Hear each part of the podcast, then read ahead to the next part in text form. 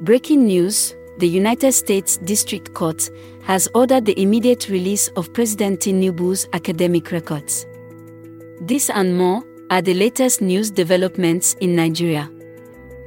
This is a quick summary list of Nigeria's news headlines from Newscroll. I am Lola, and today is October 1st, 2023. Here are top news headlines, filtered from multiple sources. Peter Obi has urged Nigerians not to despair after 63 years of their nationhood, but to remain hopeful. A better Nigeria is still possible. Report by The Guardian NG. Number 2. President Bola Tinubu has announced a six month temporary wage increase for some low income workers in Nigeria. Report by Olori Supergal.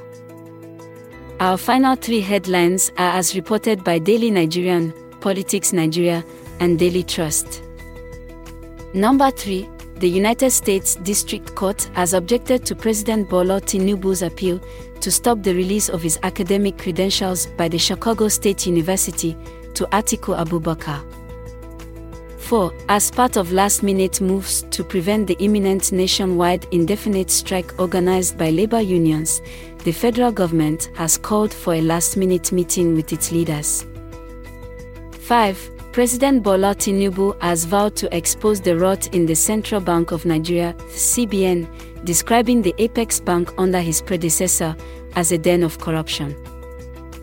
This rounds up the news updates in Nigeria via Newscroll.